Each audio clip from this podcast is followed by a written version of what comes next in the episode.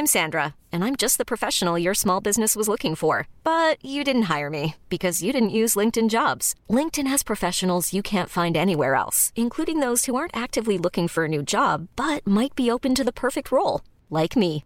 In a given month, over 70% of LinkedIn users don't visit other leading job sites. So if you're not looking on LinkedIn, you'll miss out on great candidates like Sandra. Start hiring professionals like a professional. Post your free job on linkedin.com/achieve today. Ever catch yourself eating the same flavorless dinner three days in a row? Dreaming of something better? Well, HelloFresh is your guilt-free dream come true, baby. It's me, Keke Palmer.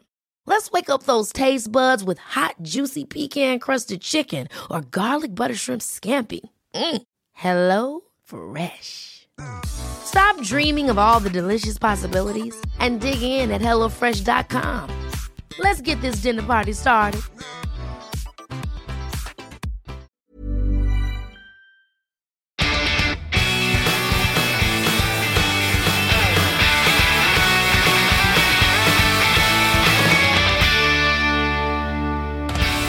Hello and welcome to season two, episode three of the Guitar Nerds podcast, the world's number one guitar podcast. I am your host, Joe Branton, joined this week by Jay Cross. Hi. Matt Knight. Hello there. And JD Short. Oh, hi. I didn't see you there. Exactly. well, that is it. This is uh, we were on to episode three of the uh, second season of the Guitar Nerds podcast. Of course, this still running with that gag then. yes, as, as shall be until ten episodes time, and then it will be season three. Anyway, what? Yeah, no, no. it, it, I, thought it, was, I thought it was a full year. It's a full year. It's a full year. Each season okay. is a year. It's uh, yeah, okay. it's, it's, that's how it's going to be. Anyway, each uh, month in 2021, we're donating to a new charity. This month, dear listener, we're donating to helpmusicians.org.uk, and we thoroughly recommend you checking them out as well. A wonderful charity put in place to help uh, all the musicians who are, you know, down on their luck with. Uh, with all of the restrictions and the lack of live music or touring or anything, there are some really great kind of emergency funding things that help musicians are doing. So go and check that out. Now, uh, this week, last week we were uh, we were talking a, a lot about NAMM 2021, which didn't happen, not in the real life, not IRL, but of course it did happen on the Tinternet with Believe in Music we spoke about a lot of the things that um, that had come out last week, but of course it was only Monday, the first of five days in Believe in Music last week. So more things have come out. Less than I'd hoped for. I mean, there was, you know, last week I was like, oh, there's so much stuff. This is actually good. This is okay. I can deal with 2021. But then, there, you know, there hasn't been a, a, a fantastic follow up. Still, some really good, interesting things. So we're going to try and get through. Just there'll be more of a constant stream rather mm, than. Mm. You know. Yeah, oh, yeah, it's going to be great for filling out uh, the news section of the podcast this year. Yeah. exactly. it means we're going to have things to talk about all year rather than constantly referring back to the things that happened, you know, six months ago. Yeah, exactly. Yeah, exactly. And uh, and uh, of course, you know, welcome to JD back onto the uh, the main Guitar Nerds podcast. JD's been co-hosting the Bass Guitar Nerds podcast with us, and of course appeared on on some NAMM episodes back in 2018. A long time ago. Long yeah, time. it's been a bit. Yeah. Yeah, exactly. So, uh, yeah, so thank you for rejoining the team this week. Uh, and also, uh, welcome to Carl Hinkle, who joins us uh, at the $5 tier on our Patreon. Hello, Carl, and welcome. Hi, Joe. Um, oh, oh, I, I didn't realize that's how this works. Guest host. Sorry? Guest host, Carl. Is yes. that Carl with a C or Carl with a K? Uh, with a C. Okay. With a C. With a C. C. Now, before we get started on uh, any of the uh, NAMM news from 2021, I got sent. Do you, you remember we did a little discount voucher with this company a little while ago, and I finally got hold of Stompbox The Brick, the the book set of uh, of the vintage and rarities and the the Stompbox book itself. I was, uh, I, I, am enjoying it greatly, dear listener and co-host. I thoroughly, thoroughly recommend getting it. So it's heavyweight, massive, hard back, could kill a person if thrown. It's uh, Joe Branton in the studio with the brick. book. Uh, my question for you, Joe, is where is Yes. this book? Where's this book living so far? Is it in your like office? Hmm, Um, you know, live, living under the, the the pretense that you're going to pick it up and read it occasionally. You, when you know when you're trying not to work. Is it in the living room because it feels like a sort of coffee table book? Hmm, Uh, is it in the toilet because you know that's also the sort of place you read a coffee table book, or has it been relegated to the kitchen to be used as a tofu press, which is um, what I tend to do with very heavy books like that. I buy them because I'm like, oh, this is cool. I'm gonna love reading this, and then it just ends up in the kitchen pressing tofu. So you know, That's uh, yeah. That, that, there's well, currently it is in the office. I would, I did think this is a good toilet read book, but um, but I'm currently trying to top my score of three marbles left on the table in marble solitaire. Whenever I go to the bathroom, You so still haven't uh, solved that yet. Well, I can't get it down to one in the middle. I think three is not bad. I don't know Um, what I this just- is. That sounds good though. Yeah, Marble Solitaire is a great. It's a wonderful game. It's a wonderful game. Peg Solitaire to JD. I, I think. I think the American version has pegs. Don't know. Don't know. I think there was a uh, there's a there is some form of chain of American restaurant that uh, that has Peg Solitaire like out on the tables for you to play. Oh yeah, Oh, McDonald's. crack, Cracker Barrel. Oh. Is there that you go. I think I, uh, Joe. I, th- I think I still remember the um, the algorithm dissolving it. Oh really? You Yeah. can solve Yeah, Marble yeah, yeah. Solitaire. Yeah. Matt, really? Yeah. I don't want you to teach me, but you know, I'll get there eventually. I Me and my nan used to do it all the time. Oh, it's such a good game. Once we'd worked out how to good do it, you just sit down and do it every time because you just That's like the oh, yeah, just problem. follow the yeah. algorithm. Once you've unlocked it, you've sort of ruined the game. It was But like my- anyways, It was like my mate with the Rubik's cube. Once he worked out the algorithm. Or read the algorithm to solve Rubik's cube and then memorized it, pretty straightforward after that. I, I Yeah, just, I, th- I think the idea of like having that the Stompbox book in the toilet with you is is like a safety measure, and that it really keeps you like sort of off your phone and off like you know like sites looking for those pedals because it's, yeah. That's true. It's such a That's it's such a big book. You have to kind of like balance properly. It is. It feels it feels intentional. Yeah, maybe, maybe that is where I should put it. But no, it has been in the office, and I have been I have been reading it over the last few days, flicking through, more flicking through, and like finding because because on on every glossy page you get a nice big picture of some weird vintage. But I've been flicking through vintage and rarities because that was you know the mo- more inter- more interesting to me than hearing sort of celebrity guitarists say what their fed- favorite pedals were. I wanted to see the vintage and rarities stuff, and uh, uh, I've been flicking through, finding a pedal that I've never seen before, and then reading about it, which has been wonderful. Um, today, I was reading about the 1971 Rands RM29 Resley machine. Um, which What is was that? well, it's a copy of the Maestro PS1, the you know the the phase shifter, um, uh, and so it was a Japanese company called Shin-ei who Mm-hmm. capitalized on on kind of making the the Resley machine, and and the the the reason it's it's called Resley was uh, an unfortunate Japanese phonetic garbling of the word Leslie. Oh, really? Which is Okay. yeah, which is why it ended up with an R, but. Um, but it, it, it, you know, reading kind of all that information, you think about how how pedals started and how uh, I guess how still separate around that time.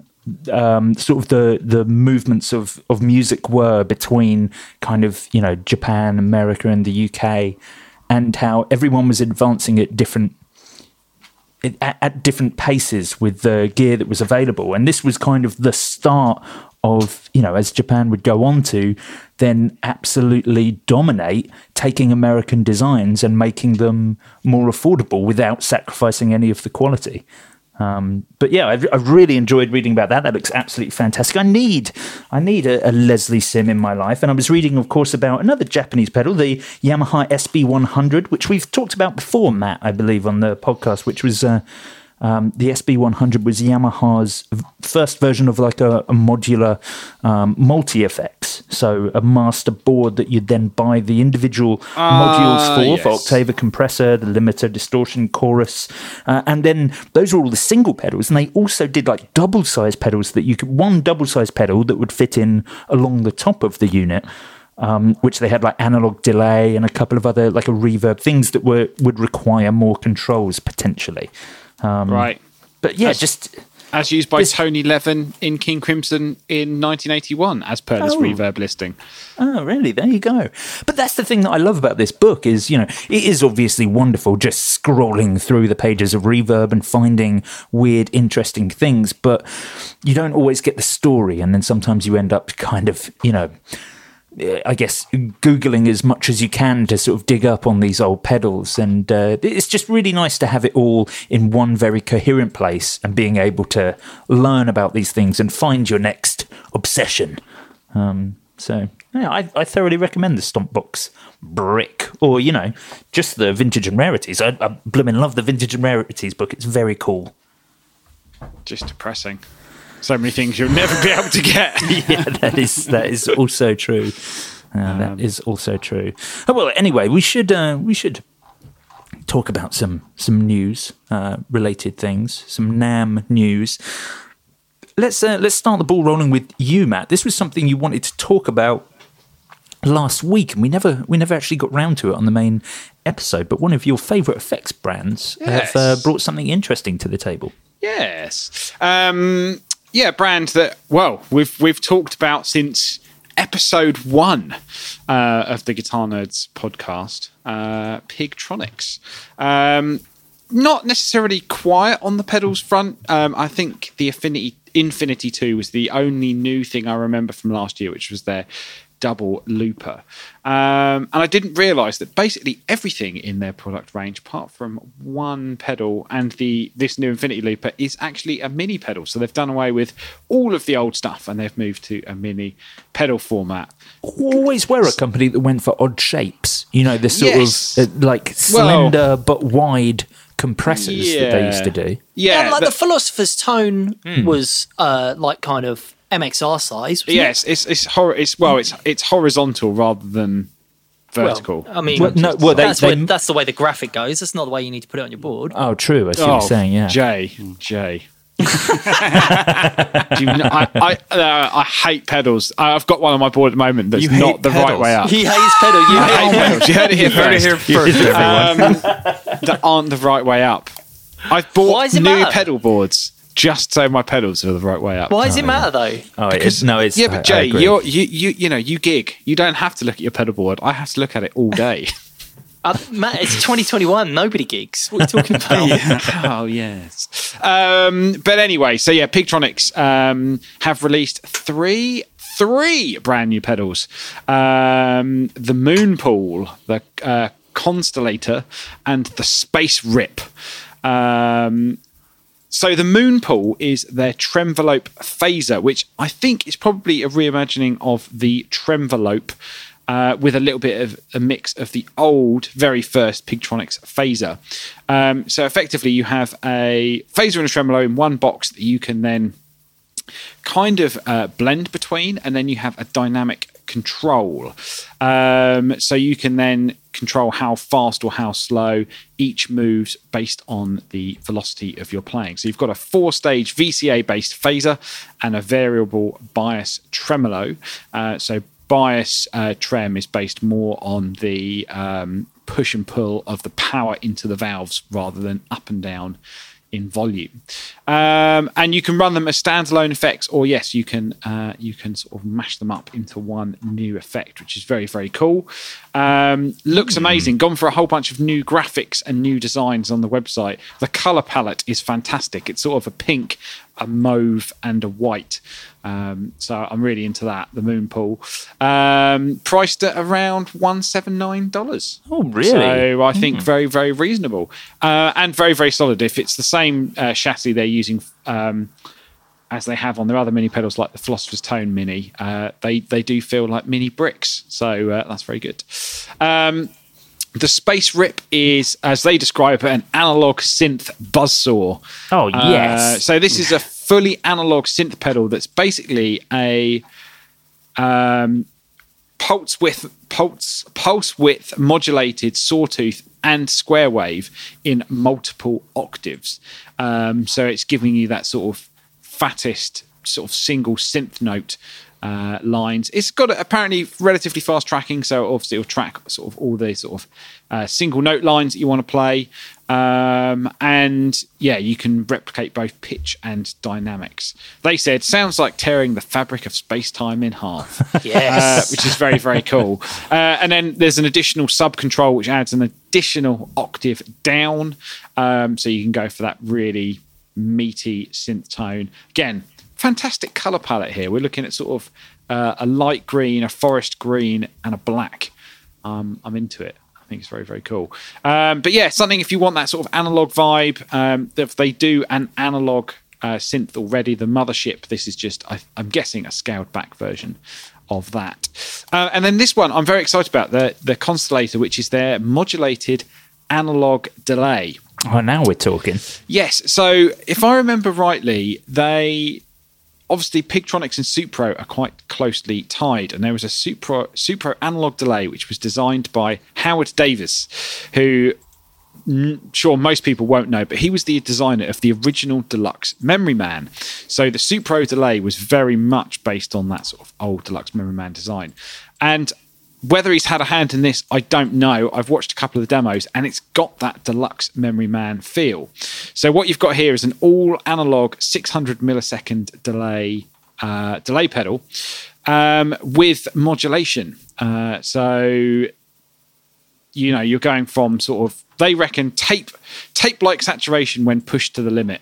Um, but what's very very cool is yeah, there's this feel control. In Yeah, what is the feel control? It's like a little. Is it a rotary or is it a button? No, I, couldn't think it's just a button. Right. So the field, oh, the field toggle adjusts several parameters simultaneously for an additional colouring of LFO modulation. Mm, um, and then, yeah, using uh, Bucket Brigade chips. I don't know what chips they're using, but I'd imagine it's probably the X5 chip, which is in most things at the moment. Um, let me just check. Actually, that's a lie. They actually using a Panasonic one, which is um, pretty good. So Panasonic, I think, were making some of the original um, BBD chips before. And for those uh, delay fanatics, um, it also increases the power um, to 15 volts, so you get a little bit more headroom. That's one of the joys of the old Electro Electro-Harmonix Deluxe Memory Man is it's 24 volt, um, so you get a ton of headroom. So I'm super super excited about this. Same price as the others, 179. in dollars. That's In very dollars, yeah, That's, so- that's an aggressive price point. I'm excited Yes. about these. Yeah, I'm uh, I'm super keen for this one. I think this could be a real winner. Um, so yeah, that's that's all the Pigtronic stuff. But very very cool. Good to see him sort of uh, coming out with a bunch of new stuff. It feels like they haven't come out with a new pedal. You know, Looper. You know, it's pretty cool, but they haven't come out with a new. Effect They've been quiet, haven't they? For for a brand that used to really lead the way, they have been a little quiet. So it's nice to see new things. I had no idea until we, we've obviously gone through the pedals now that the bulk of what they're doing is now mini pedals. I thought they were doing the mini pedals in addition to, not No, um, yeah. So just for anyone, you know, who just wants a quick refresher, Philosopher's Tone, uh, the Octava, uh, which is their Octave Fuzz, the Gatekeeper, um, the Philosopher's Tone, Germanium, and Distortion and Class A Boost are now all in mini pu- uh, pedal format. The only thing slightly bigger than that are the Mothership 2 and the Resotron. They did have a the- ring modulator as well, but I think that has also been discontinued, which is a bit of a shame. But I'm guessing maybe potentially not a super popular seller. the the mothership two used to um, that used to be massive, and yeah, it does the original does- mothership was huge. Yeah, and they've managed to get this onto a normal pedal size, but it looks like with a lot of concentric controls. Yes, yes. Um, so ev- uh, basically every control on there is concentric, but it's still full analog, which is awesome. um, So yeah, full three voice analog synth, priced at two four nine. So again, very very competitively priced, I would say. Indeed, quite so. Cool, cool additions from Pigtronix. Absolutely. Okay, and next up on the NAMM news, we're going to return to Fender. Fender really, really bringing out the big guns this NAMM. It feels like they haven't stopped releasing stuff. There's been so many new ranges from Squier and Fender, and also some real kind of Gear of the Year contenders as well. But one thing we didn't speak about last week was amplifiers, Fender amplifiers. I'm not sure they'd landed yet when we were talking about them. But Jay, talk to me about what Fender have offered in the new in in the way of amplifiers?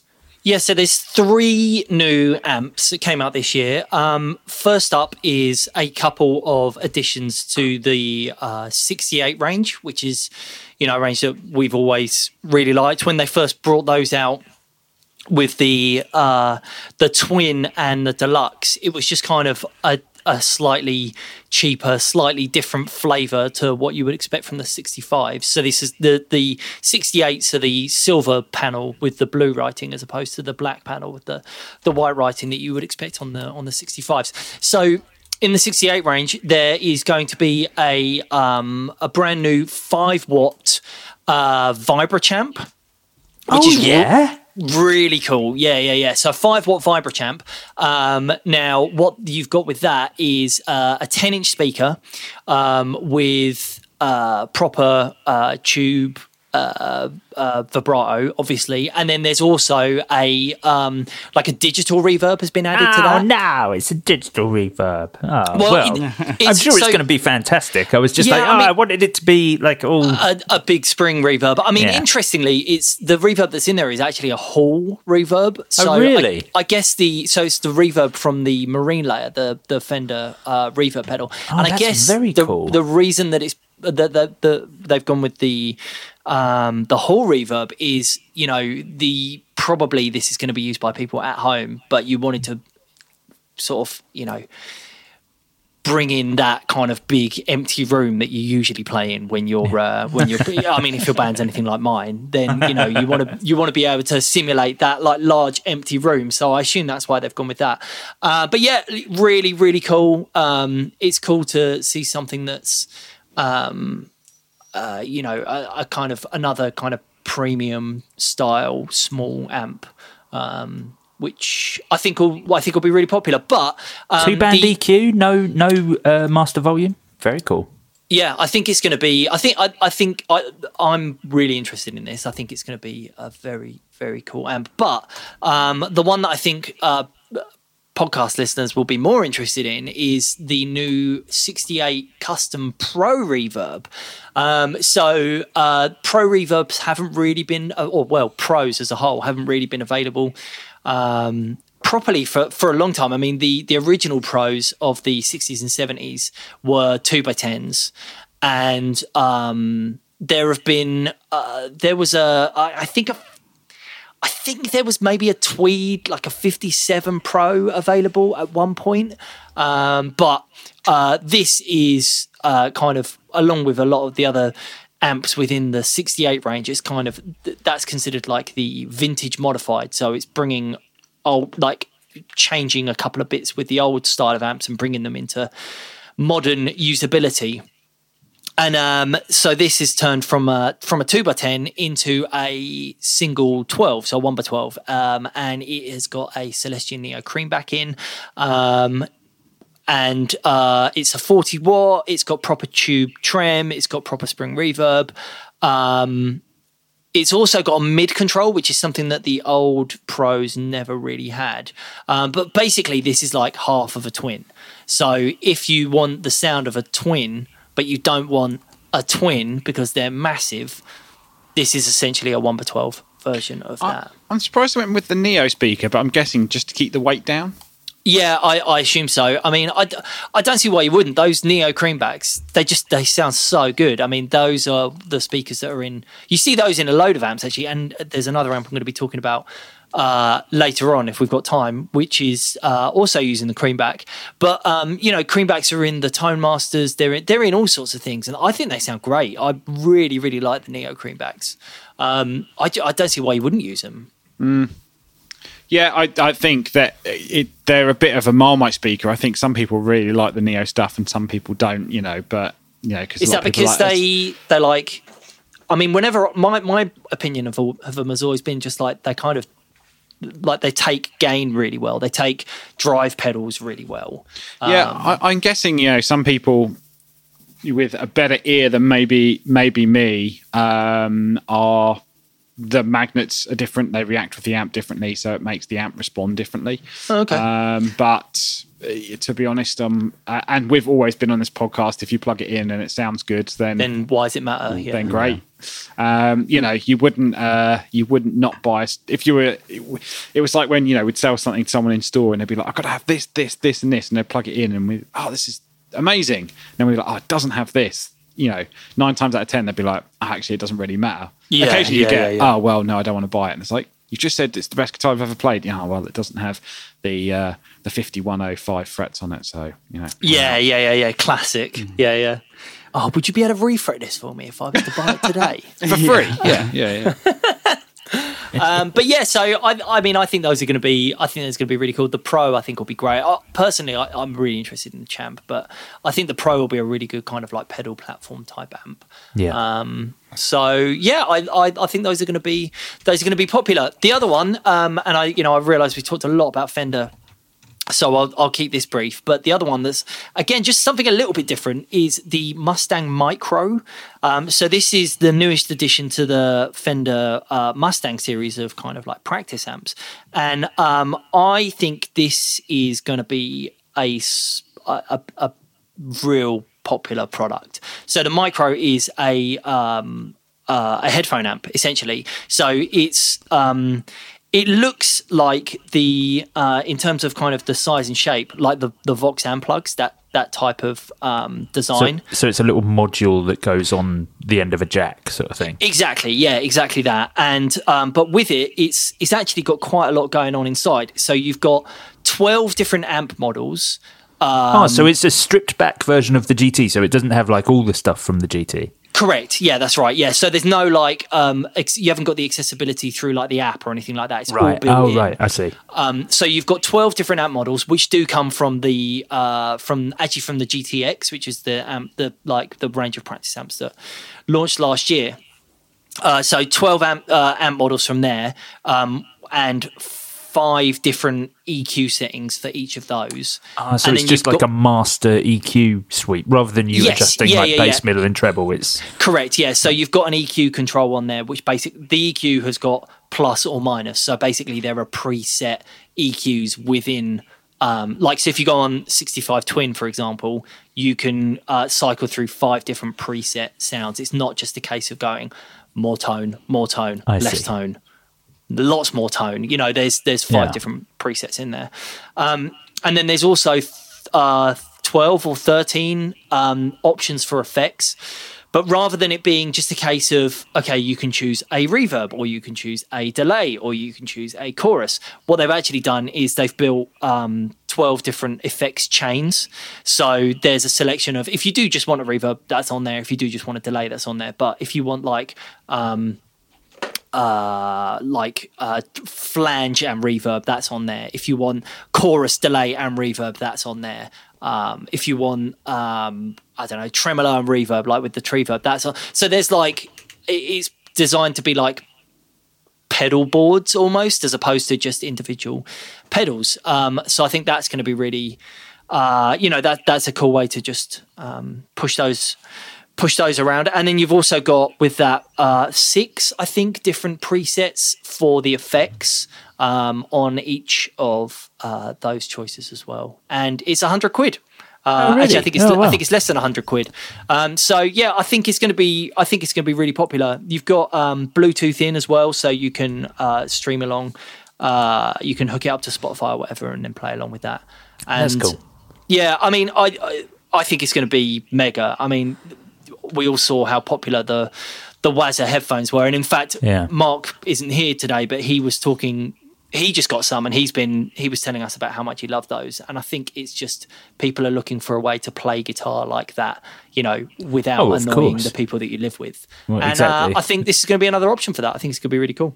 Yeah, this is kind of the time, isn't it, for for Yeah. products like like this to do very well. Of course, the the the Waza headphones slightly, uh, you know, preceded any lockdowns or pandemics, and just got very lucky with that product. But uh, um, yeah, this is this is exactly what people are, are going to want to get their hands on. Very cool, and you know, all the GT stuff is great. I'd love it if I could access an entire GT off of you know a handful of buttons Yeah. on a little jack switch, but I appreciate the limitations of that. Um, yeah, this seems like a, a really cool. yeah, I mean, for, addition. for like less than 100 quid, I think it's Yeah. a good compromise. yeah, So, yeah.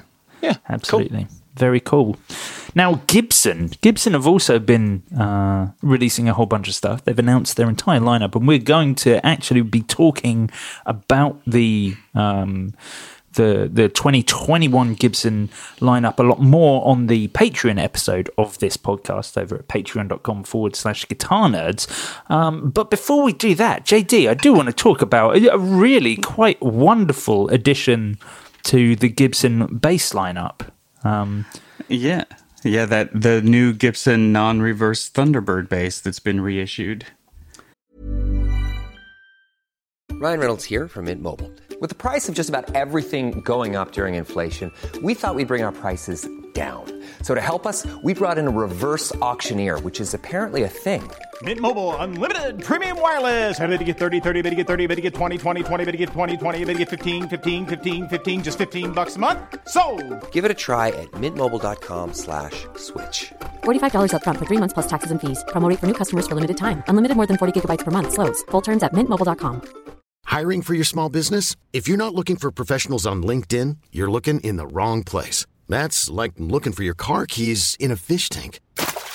LinkedIn helps you hire professionals you can't find anywhere else, even those who aren't actively searching for a new job but might be open to the perfect role. In a given month, over 70% of LinkedIn users don't even visit other leading job sites. So start looking in the right place. With LinkedIn, you can hire professionals like a professional. Post your free job on linkedin.com slash achieve today.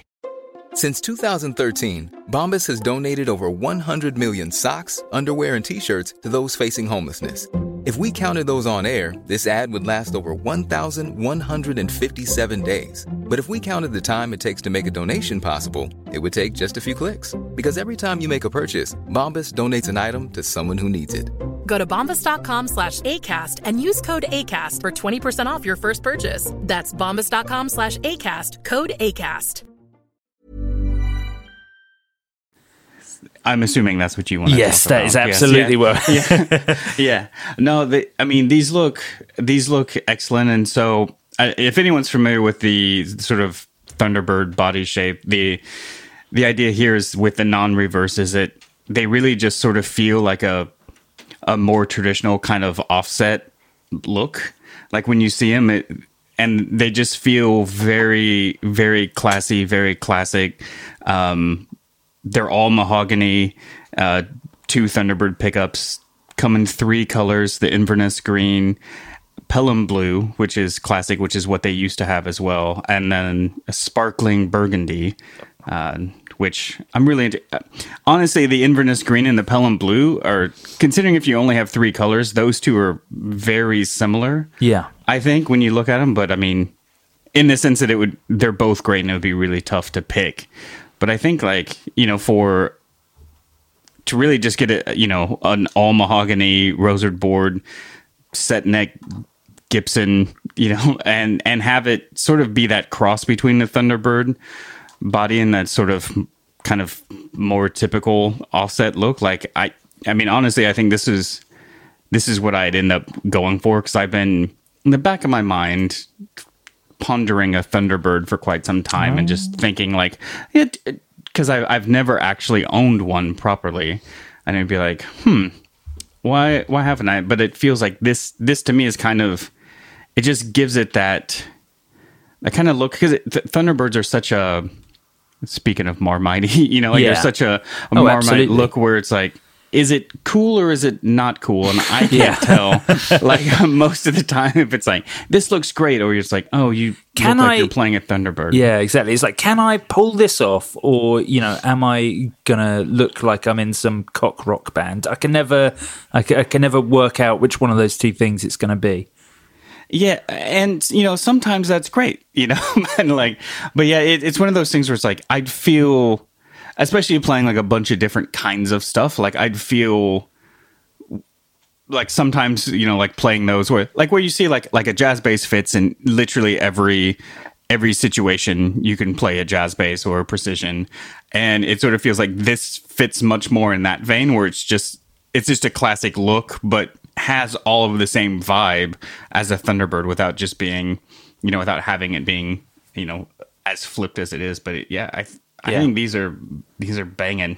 yeah, I think that they look absolutely fantastic, and I agree. Like doing these interesting colors, especially when it's set net and you get all, uh, set neck and you get the finish all the way up the back of the neck, it just looks Yeah. fantastic.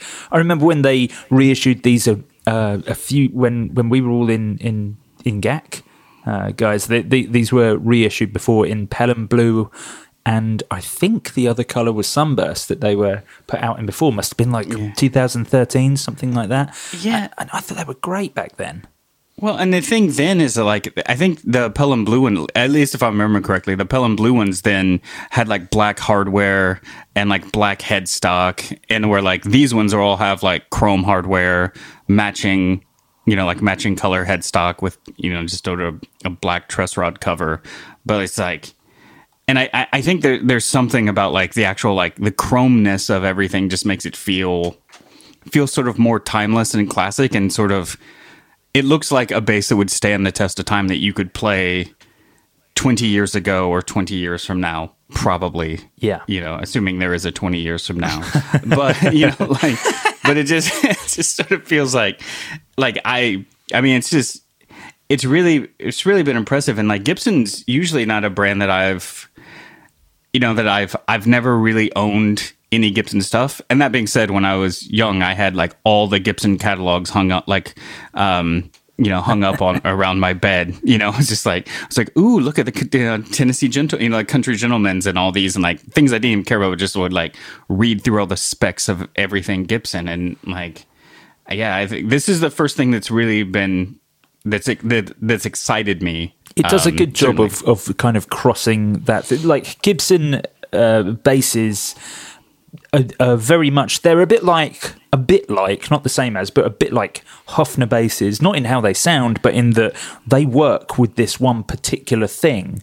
And if you're trying to branch outside of it, and that's why Fender basses and Fender style basses will always be so popular, is because the versatility is just boundless. You know, there's nothing that you can't apply them to. And you, you know, you, you just you get a bit hamstrung by the tone of a Gibson bass. This, I mean, I know it's it's tonally going to be the same as a Thunderbird, but it's visually much more acceptable by modern standards as well. I agree, the chrome pickups look fantastic. Someone posted on the on the Facebook group actually. Um, I think that was Brandon. yeah, Brandon Ivy posted yeah. um, a picture of Mike Watt with a single pickup. Um, Yeah, totally bashed up version of this. Did you see that, Jay, at all? No, See that picture? didn't. No, it looked it. It was right up your street. Just uh, really cool. He had yeah, just a yeah one chrome humbucker in the middle, Pelham blue, but absolutely wrecked with a handful of stickers on it as well. Very very What's cool. the um? Well, I, I this is a bit of a blind spot in my uh, otherwise vast and unending knowledge. But Hmm. um, what what's the history of the the non-reverse?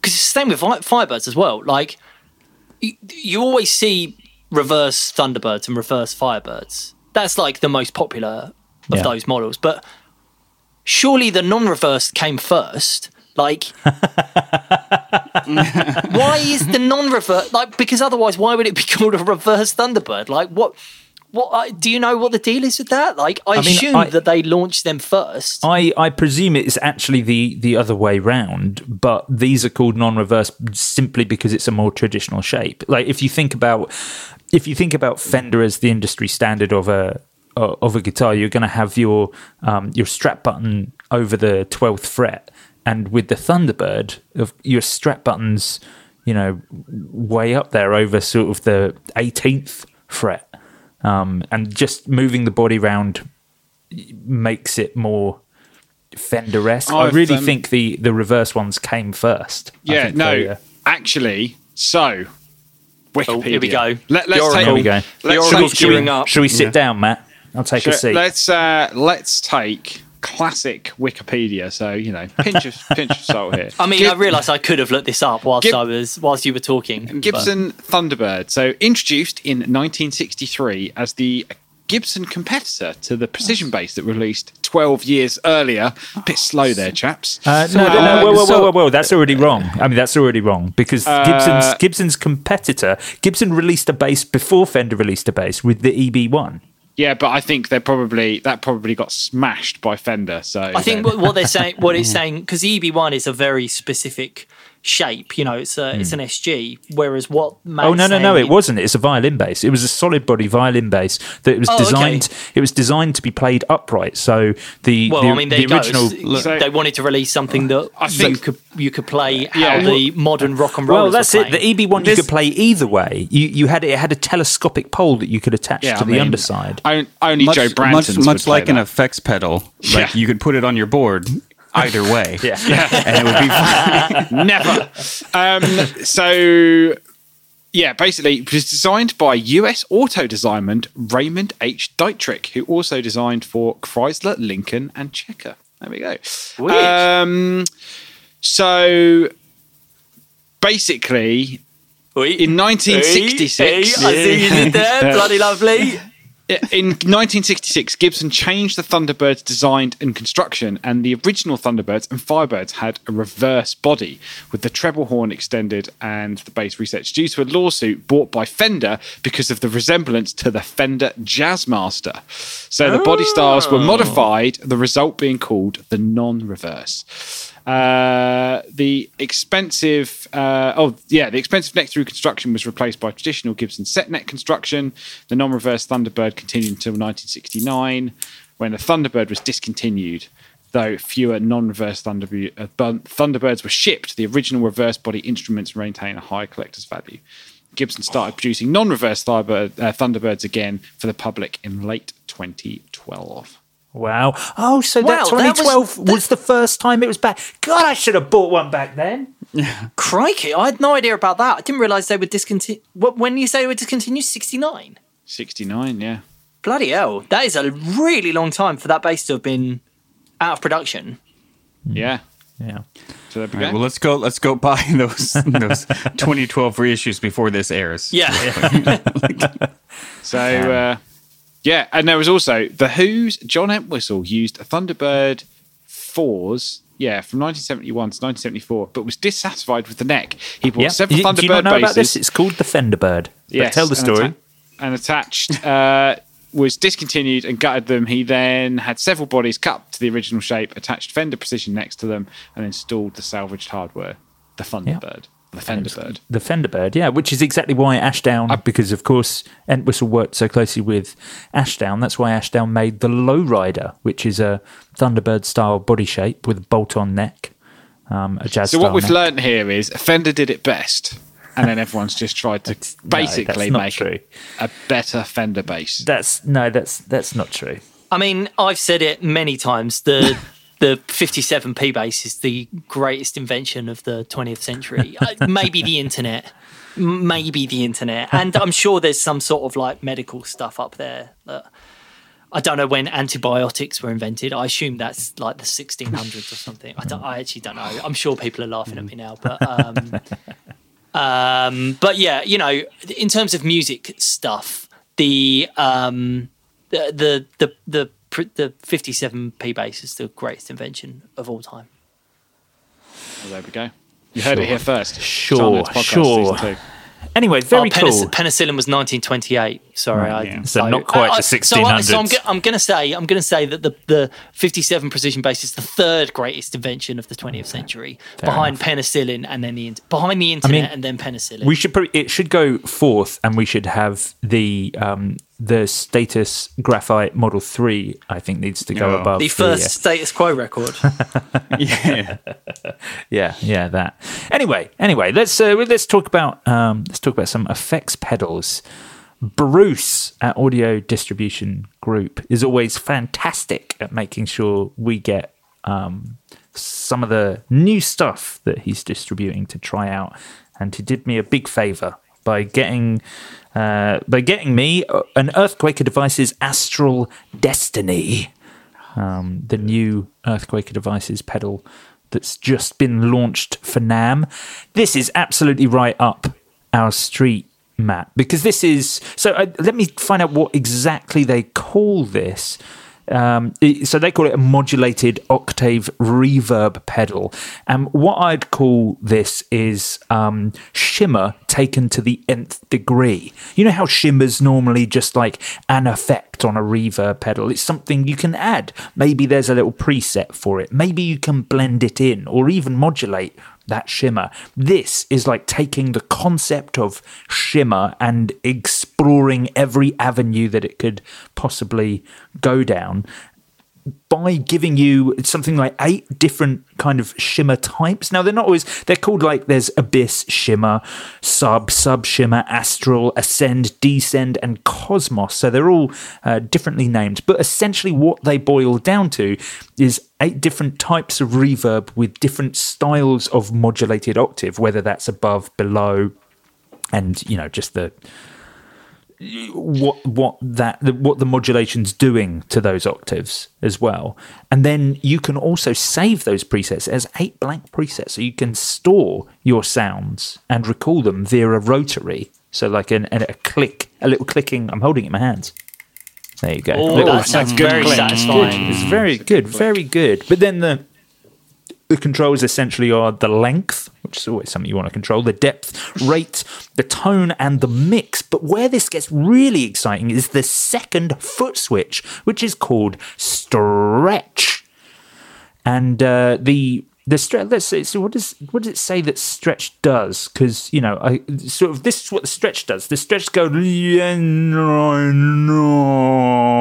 no." It is really good. So it sort of does that. Um, it I really yeah, hope it, doesn't do that because that was just. I'm sorry. I'm I mean, That's bad. and that's that's what it says on the manual. Yeah. um, it's really interesting reading it because it's that was bang on, It, Jeff. basi- Yeah, it basically uh, it doubles the length of the reverb while adding an adjustable pitch bending effect. but you don't. It, it's uh, you can either hit it and it will it will stretch everything, so pitch it down, or you can uh, leave your foot anchored on it and it will slow dive that pitch and and bring it back up uh, slowly as well. Um, so you know, so you'd have to hit it twice to get it back up, essentially.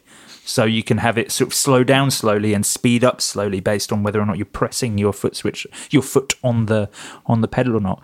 Almost like a uh, rotary. I guess so. Yes, yeah. In that sense, Because that's it- that's kind of like it's a you- ramp control essentially. Yeah, exactly. Yeah, yeah, yeah, yeah. That's interesting. Yeah, I'm into it. I think it sounds great. I Yeah. think um, I like the way it looks. Um, Well, you, you know about the Let's artwork. get down to the nitty yeah, gritty. uh, uh, that's what I was going to say because the artwork is done by a Marvel comic book artist Hmm. uh, who I think's been with Earthquake for quite some time, but Matt Horak, who's done a bunch of stuff for Marvel. So Cool. hence their graphics look so good. Yes, yes, that is uh, that is true. But yeah, this is you know, I mean, this is just another great pedal from Earthquaker Devices, and it's great that they're always trying to make something different. You know, that it's never just uh, an effect type with them. They're always looking to, um, you know, push soundscape.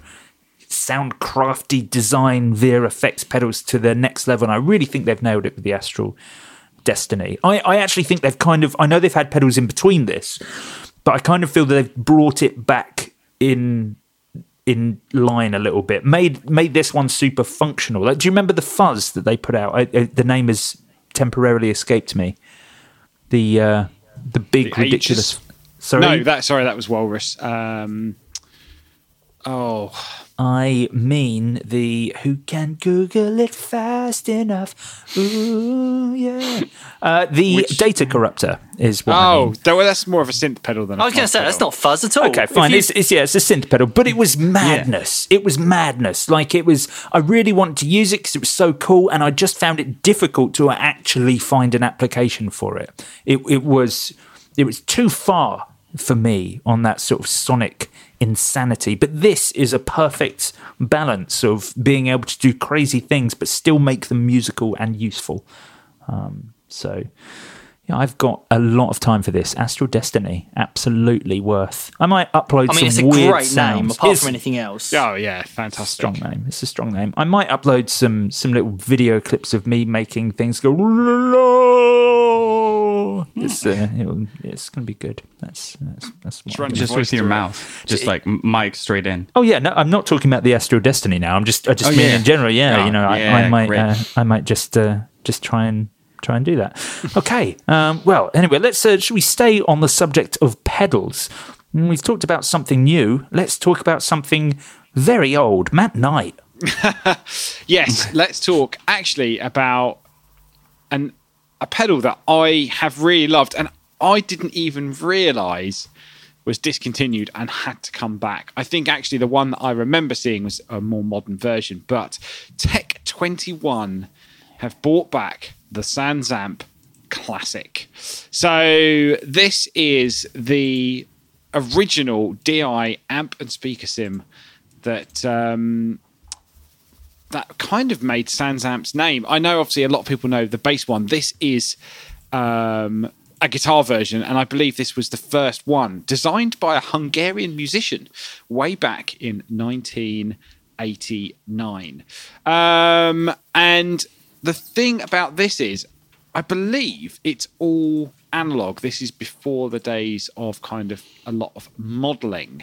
Um, so what's cool here is on the front you have um, a bunch of dip switches, and depending on which dip switches you select, that's your character selection. Um, and you can go anywhere from sort of clean, sort of Fenderish sounds to sort of more sort of um, full on sort of British Marshall sounds, uh, and just really great for either especially now with people running uh, pedal board amps or, or whatever. Um, this, you know, you can go into this and then go straight into a mixing desk or you know um, an interface, um, or you could use it on your pedal board as your sort of um, you know as as some drive if you really really wanted to. Um, but absolutely amazing for uh, obviously recording. Um, and as the as the press release says here, or on one web page anyway, uh, where would the Strymon Iridium be without a Sansamp? Oh, exactly that. Exactly that. I, I just can't believe they've brought this back. Like in a time, in a time where everything is digital screens, and we'll talk about something with a digital touch screen shortly. But you know, in a time where everything is is trying to be the next best super modern MacBook on the floor sort of thing. The Sansamp have just been like, yeah, it's just dip switches, and we've printed the presets on the front Yeah. of the pedal. I mean, So- this looks like this. It doesn't look like it's changed in in 30 19, where years. are we? Like you know, near, nearly thirty five years. It doesn't. It doesn't look any different. Um, this is basically because the, the, there was something like this in the catalog available when we were at GAC, right? yes, Matty? the Sansamp, and I was just double checking that I wasn't going mad. The Sansamp GT2. So yeah, the, G- yeah, okay, yeah, yeah, yeah. so level high low and drive and then you had three mic positions three um, model positions and three amp or three mod positions three amps so california british tweed which could then be uh, sort of high gain clean or uh, hot rod and then you could have on axis classic or off axis speaker um, microphone settings. That's the sort of Oh. gt2 that's been around for ages. Uh, and yes now you have um, obviously the classic. So eight dip switches um, mid two mid boost low drive clean amp bright switch vintage tubes speaker edge close miking um, and I think for a while, at one point, there was a relict version. I think there was a limited edition relict version at some point. That is, Um, but uh, yeah, um, amazing. Um, and I think the sound example, just on their website, sound examples. Please note, these sounds were created in their infancy back in late 90, early 91. Unfortunately, no records were kept of the Sansamp settings, nor do we know what kind of guitars were used. We only know that the guitar tracks were recorded direct using a Sansamp Classic and standard audio outboard EQ and reverb equipment. Please note, synclavier programming by Bruce Nazarian. why didn't they just um, record some new examples? Well, What? You know, Or why? Why bother? You've already got the great ones in there. Um, just have the synclav like there and just be like, look at this. This costs more than most people's homes. yeah, yeah, exactly. Yeah, and and, and included like a thousand page manual. Um, so yeah, I, I believe as well you can mix and match the dip switches. So I, I think depending on yeah, the character controls you know uh yeah, do not adjust during live performances. Uh, well, not designed to be during uh, live performances. So you can mix and match all of the different um, character controls to, to make your own amp. So great for in a studio if you just want something that's quick and easy, not diving into plugins and the such. Um, this is great. I'm into it. I want one. Yeah, me too. Like I I mean I I used to use these way back when they weren't vintage. Uh and like there's just like there's really nothing like them in the fact that they they all are they're all analog and just getting like a good clean ampy feeling signal into like your DAW and being able to reamp or chuck on whatever plugins you want to change potentially a bit later on. Like I, it's yeah it's, there's it's such a such a good utility piece to have and it feels like this is the 100% right time to do it and it's sort of the it's the classic one that you've heard on you know countless studio recordings probably or live like loads of people have done this and it's like yeah there's boutiquey versions now and you know ones that do some stuff better but this just feels like well it works Yeah, you know? yeah. and yeah and like- and you totally don't have to use it. I was just uh, Was just checking here, and yeah, you can use it with guitar amps. You can go straight into um, into a DAW, or you can go into a PA. But I, I'm I'm feeling this could be something wicked to have on a pedal board if you want something to sort of like super versatile. Um, and then you know if you want to go into an amp, you turn up to a gig. If they ever happen again, you want to go into an amp, you can, or you can go straight into a into a desk. I I am really into the fact that that it can be used for.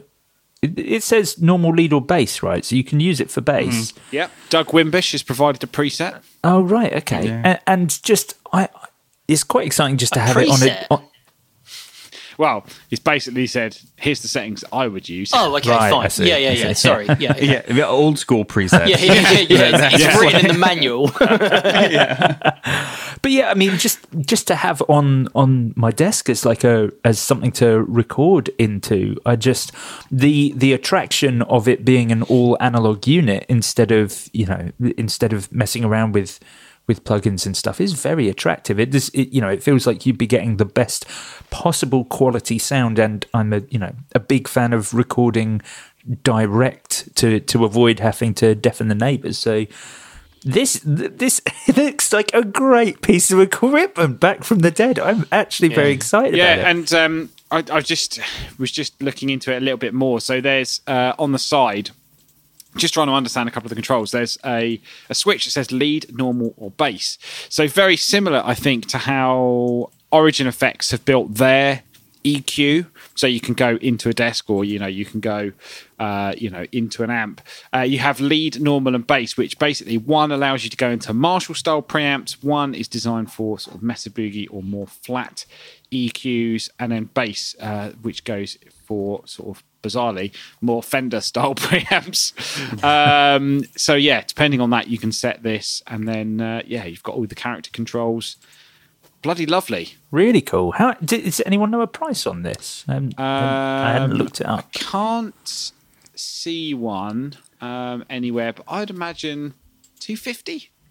Go with two fifty. yeah i think i'd say i'd say that's that's probably top end i would expect Yeah, Yeah, uh, Sans Amp are always they're premiumly priced, but they're always you know it's still quite sensibly priced at the same time. Yeah, I can't. I Yeah. can't see many people No, listing the classic at the moment. Only the GT2. So Hmm. have to keep an eye out for it. But uh, we should find out who. See if we can get in touch with people who distribute them. I'd be very keen to try one. Oh, I'm excited by this in a big way. Yeah, this is this is cool. This is my favorite thing from this podcast. Uh, that's yeah, that's yeah i mean i mean the, the thing the thing too i know we're just sort of just to take a second here is it's like with everyone doing so many remote things or sort of recording to then ship tracks to a studio at some point you know in the future potentially like just having something like this like completely changes like how you'll play or how you enter like how it plays with your effects. Like it, it doesn't feel like it's like such an important piece of kit that you don't normally think like oh that'd be amazing to get because you like for me it's like the SansAmp is like everyone has one like bass players especially and a lot of times they're used for like for their tone coloring but just being able to like have that as a secondary option of like a, a flat you know like load balanced everything is just such a it's so important for being able to do anything later and being able to like change your mind on Yeah. Guitar tracks. Like it's yeah, I'm sure like everyone who mixes knows how invaluable it is to have a clean tone, especially for bass. But like for guitar, like I because I use so many plugins as well. Like I love having just a clean like if someone sends me like a clean DI channel as well, because either I have or have access to really nice amps or I have extensive models, you know, Yeah. of whatever you know like amps I want to use. So yeah, it's this yeah, I'm very excited by this. Plus, it looks so cool. Like it looks like something Yeah. you would just turn up to in like a studio in like '92 or something. You know, like all those like VHS videos we've seen are like like some they recorded Rock School on this or something. Yeah, you know, and there needs just to yeah, be yeah copies of the movie Speed. There needs to be a Warwick somewhere, a Trace Elliot amp in the corner, probably. You know, it's that's or just an Aria Pro, you know, like an Ar- an Aria Pro and like a Yamaha like bass rig. Yeah. Where you're like, that's a PA. yeah, exactly.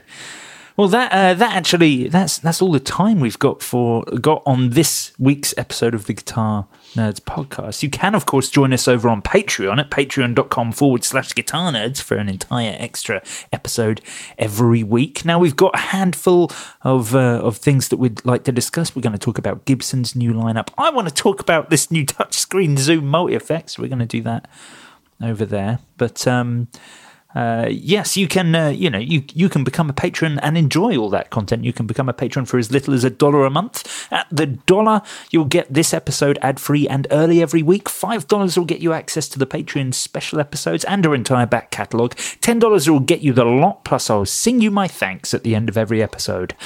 You can find us on all your favourite social media platforms and join uh, the Guitar Nerds group on Facebook uh, to get involved in our weekly episode discussion. Thanks for listening. You've been lovely. We've been the Guitar Nerds. Farewell. Cheers, gang. Bye. Bye.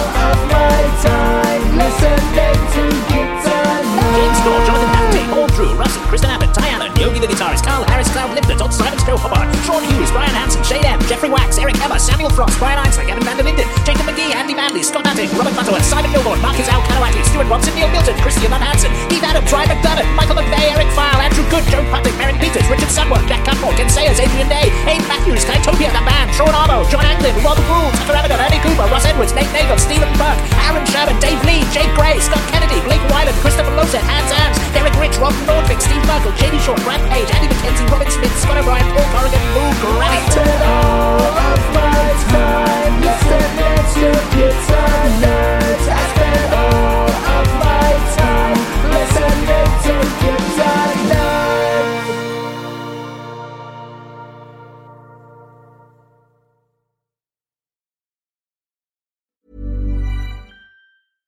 Ever catch yourself eating the same flavorless dinner three days in a row?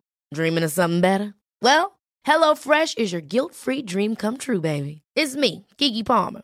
Let's wake up those taste buds with hot, juicy pecan crusted chicken or garlic butter shrimp scampi. Mm. Hello Fresh. Stop dreaming of all the delicious possibilities and dig in at HelloFresh.com. Let's get this dinner party started.